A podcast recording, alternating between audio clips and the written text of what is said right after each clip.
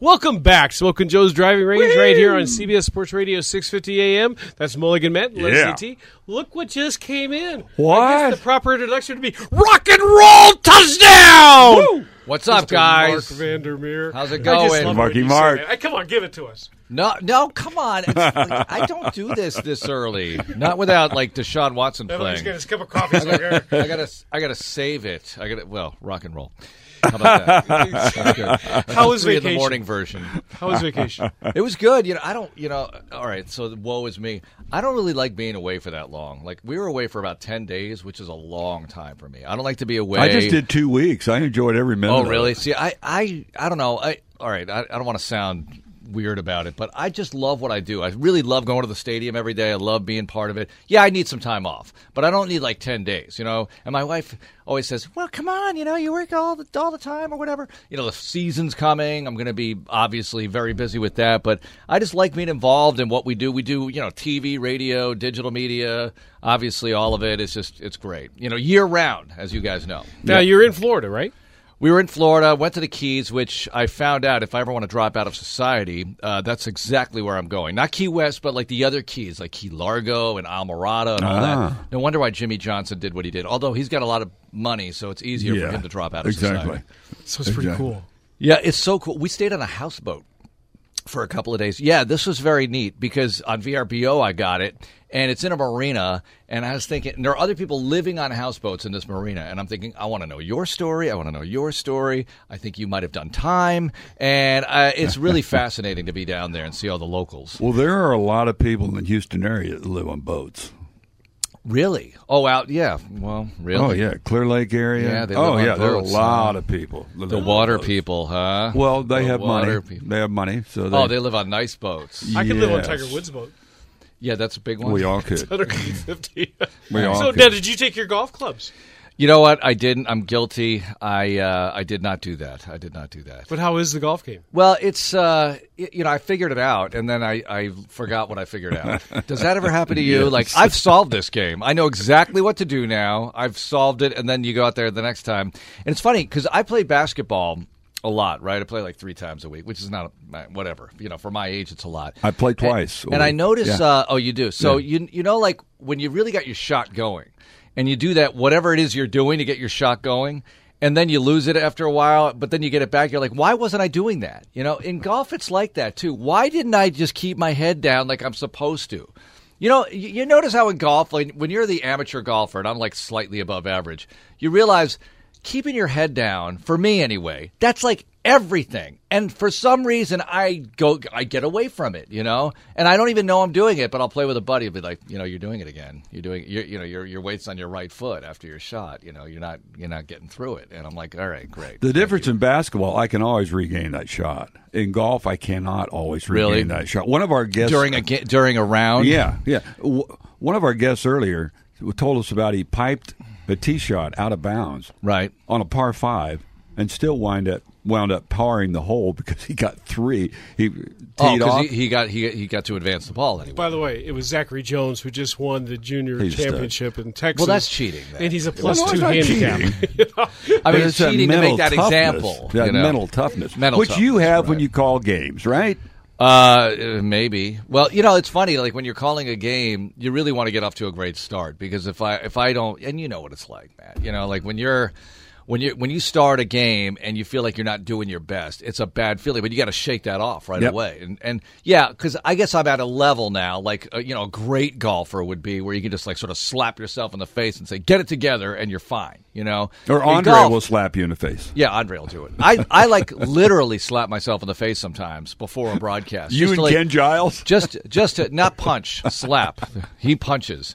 So he actually closed fist punched himself. I know It was a he did slow- knock So out. that's that's a little bit different. But uh, but I, I but to get the energy going, you know, and and look, I don't really need that all the time, but just to get sharp, you know, rap, get sharp. You want to like have a staccato machine gun delivery. You know, that's how I approach it. You know, Speaking of that, you know, I want to by the way, we're on the phone. If you haven't recognized the voice, it's Marc Vandermeer, the voice of the Texans, um, and the face of the Texans, and the social media of the Texans, and I and, hope and, not and- the face. That's, So that's trouble one of the them. one of the myths I think a lot of people think is well, training camp. Okay, you've been on vacation for about three or four months. Yeah, you're I coming know. back, and then you just walk into the booth. But no, you're you're full time. Yeah, full time because we have radio five nights a week on Sports Radio 610.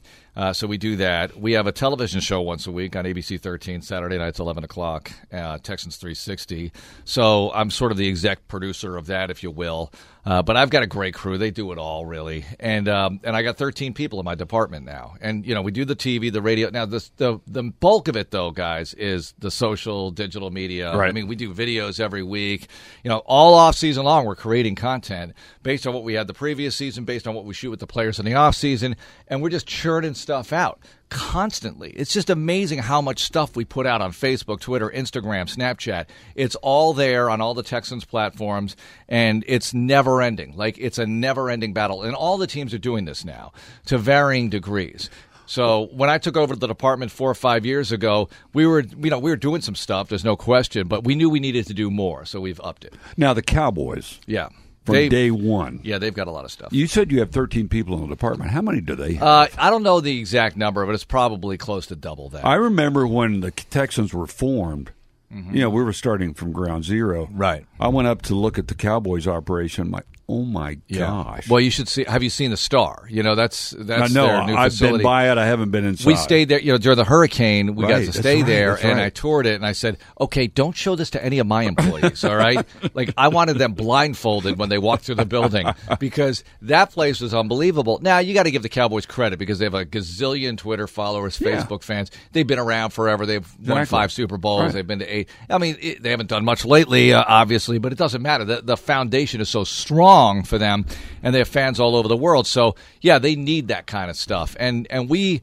You know, we need it too, but in a different way. And you know, I I think our goals are uh, on the field, obviously, to surpass them at some point, and that's going to take a long. It takes multiple Super Bowls to do that, but you got to start somewhere, and here we are. You know, going back to golf real quick. Yeah, I, everybody knows Andre Ware is a good golfer. right. He is good. standout golfer. Player wise, who's who's the stud in the uh, locker room? You know, there are there are a bunch of guys who play, and uh, I'm trying. You know, I, I knew the the older regime who was really good among those guys. You know, who's getting better is Watt. You know who's great though right now is Brandon Weeden. He's a great golfer. I think Bob McNair at, at the River Oaks tournament benefiting the Houston Texans Foundation, uh, which benefits obviously Boys and Girls Club of Sure. Houston and various other entities. I think Bob McNair requested Brandon Weeden. Like he knows, he knows the scouting report. I want Weeden on my team. You know, not Watson, Weeden. Like Watson, I'm sure could you know could be great. Most of these guys could be great at anything they put their time Yep. into, but some of them actually focus on golf. Lechler, I think, is pretty good. Obviously, The uh, about two weeks you pack back. Well, will you be packing your bags and going to yeah, Greenbrier? yeah. Of course, I'll be up there, and uh, and we'll be up there in a week and a half, and, and start practice, and, and let's go. I mean, everybody's curious to see. You know, the whole big thing I wrote about this this week is injuries. You know, how people recover. How's Watson doing? You know, how's Watt doing? Whitney looks pretty good, of course. Uh, already, you wonder about D'Onta Foreman, Nick Martin. I mean, the list goes on and on. You know how many they used seventy-eight players, which was an NFL record. Seventy-eight players last year. You know, no team has ever had to use had to use that many players to get through a season. So they've changed everything over there. The Sports Performance Center is otherwise known as the weight room, basically. But they're changing the cafeteria. I mean, you guys need to go look at it. It's completely different now. It's still under construction. We're not allowed now. You're not allowed. But well, at some point, maybe I can get you in. Maybe I can sneak you in, and you can have a look. Because, uh, but have a look when it's done because they're changing the cafeteria, everything. They're just changing everything around. They put millions into it to uh, to upgrade the facility. It was state of the art when they opened it. They want to keep it state of the art, and you got to make moves to do it, and that's what they're doing. Have they done anything else to uh, like players' lounge, things like that? Uh, yeah, they've done some stuff with that. They've expanded the training room.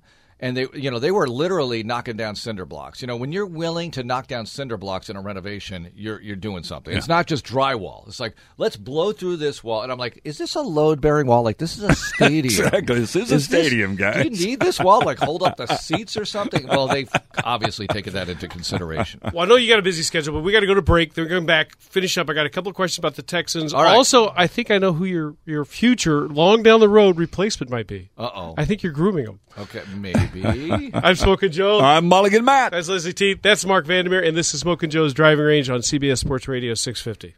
Welcome back, Smoking Joe's Driving Range, right here on CBS Sports Radio 650. And we are with Mulligan Matt, Leslie T, and we're very honored to have the voice of the Texans, Mr. Marc Vandermeer. You know, it's hard to believe. Hmm? 16 seasons. Yeah, 16 seasons in the books. We're going into year 17 here. How about that? And you know, I, we met very first year. I mean, We were, did. We were We together, did. and you know, you were talking about the changes. It's really, it's hard to believe it's gone that quickly, but it is so cool to see how this has matured. Uh, it's it's amazing to me. It feels like honestly, it feels like four or five years to me. I, I I can't believe how much time has gone by. You know, I'm very blessed to feel great physically. You know, which I think has a lot to do with you know my personal emotional feelings about it. Uh, but when I look back, and I just did a show, uh, the the ten best plays in Texans history, and I you know had various criteria going. Billy into it. Miller's touchdown But- catch? Yeah, that's like number four, I think. What was number know. one? Number one was Yates to Kevin Walter for the touchdown that beat the Oh, yeah. Bengals in 2011. Even though it wasn't a miraculous kind of play, it was a miraculous comeback, and Yeah. It was a team play in, in the moment. Like I put a lot of different factors into these 10 best. But the point is this: that I did a whole show on that, and I kind of did a Prairie Home Companion, you know, like the backstory behind each play. Uh-huh. I didn't have to read anything. I didn't have to look anything up. I, you know, I'm I've got a pretty good memory with this stuff, so I could tell you like pretty much every game the Texans have ever played, and you know what happened. I might not remember the final score, but I can tell you the ebb and flow of things. And I just the history of this team is is such that you know we talked about injuries last segment, and I think that's a huge part of it. You know they've been they've had some bad luck. You know when you think of Schaub going down in 11, you think of Watson last year. Those are just two examples. I mean they've had countless times where yeah, even in the O'Brien era you know, people think that he benches quarterbacks all the time. He's had to switch quarterbacks nine times because of injuries in his four years coaching. Nine times. Not benching a guy, but, oh, this guy's hurt. I got to put this guy in. Nine times. Who does that happen to? Imagine if that happened to the Patriots or the Packers or whoever who has this franchise quarterback. So O'Brien's had to do that. And look, you know, no one's making excuses here, but they've had a lot of factors go into why they haven't been able to win a championship, and that's the goal. And I think that you know they've got a lot of pieces in place to, to make some you know do some serious damage, but you know they'll they'll need the the injury gods to break in their favor. Yeah, So- need to stay healthy. You're an awfully proud father. The Vander kids, I see Facebook. Yeah, They're yeah. getting big. Yeah, they're uh, they're you know twelve years old. Well, you're you know you got a kid who's like in his twenties, right? So like now, he's working for Silver Eagle. He's uh, he runs Minute Maid, so he's I down saw him at Minute Maid. Yeah, dude. Oh, you know. wow. So, uh, But he's tw- Vanderkid one is twelve. Vanderkid two is five. Like somehow I have a five year old, and this now is one just- of them's being groomed for broadcasting. Well, he's he is and he isn't. You know, I think he's finally he's twelve, so reality is setting in that he might not make it to the NBA. Uh, maybe not, maybe not the NFL. You know, considering he's not playing tackle football yet, uh, but he plays flag. By the way, flag football is just the greatest thing in the world. I've coached it for like five years. I love it. We got a great little squad with hi- with his guys, and I'm going to get my little guy involved with it. But anyway, Vanderkid does this kid reporter thing, Right. which you which you're referring to. Uh, he does it with Deepi Sidhu's son. Deepi works for me at the Texans, and and he sometimes does it alone. He interviewed O'Brien last year at camp, and that was a big hit for us. He's going to do it again. This is. I said you're retiring after this. You're 12. You can't be kid reporter anymore. Um, he's complaining vociferously. You could be But- teen reporter. yeah, I said you're going to have to, you know, rebrand as a teenager. Let's see if you can pull it off. Uh, but he's, you know, he's actually pretty good. Uh, you know, he thinks he knows everything. You know how it is with kids. And my five year old is like, I want to be kid reporter. You know, he's really working me on this now, and I'm thinking, uh, I don't know if you're ready. now, do you have to prep them for their questions, or do they do it? Does he? We honestly we do prep him. We prep him. He, you know, I want him to add to it. But Yeah. the, the whole thing is the kid's got to be a kid, and it's all about the player or the coach and how they react to it. You know, because that's what's going to make it. You know, you want to see J.J. Watt up there kind of cracking up at a question he gets, like when they ask J.J. Watt advice for girl, you know, like how to how to date a girl, you know, or how to call a girl, ask a girl on a date. O'Brien, they asked him last year a lot of different stuff about you know being a New England sports fan and stuff. It was pretty funny. It was good. You had to be there. if only we could do that with Bill. Yeah, I know. It's a little bit different. And, you know, we do a show. we did a show this offseason, and we've done the last two, three off seasons where we do a show on everything but the Texans. So we see that him- would be because Bill is such a smart guy. Yeah, he's a bright he- guy, he's a funny guy. Yeah. But you know, when as a reporter, just as a report, not one of the guys in the organization Right. like you, we get the harumphum. Well, it it depends. I can always tell what kind of mood he's in. You know, We and, all can. And you know, he doesn't. He loves talking about injuries, as you know. I mean, my gosh, he'd ra- rather have root canal work than talk about injuries.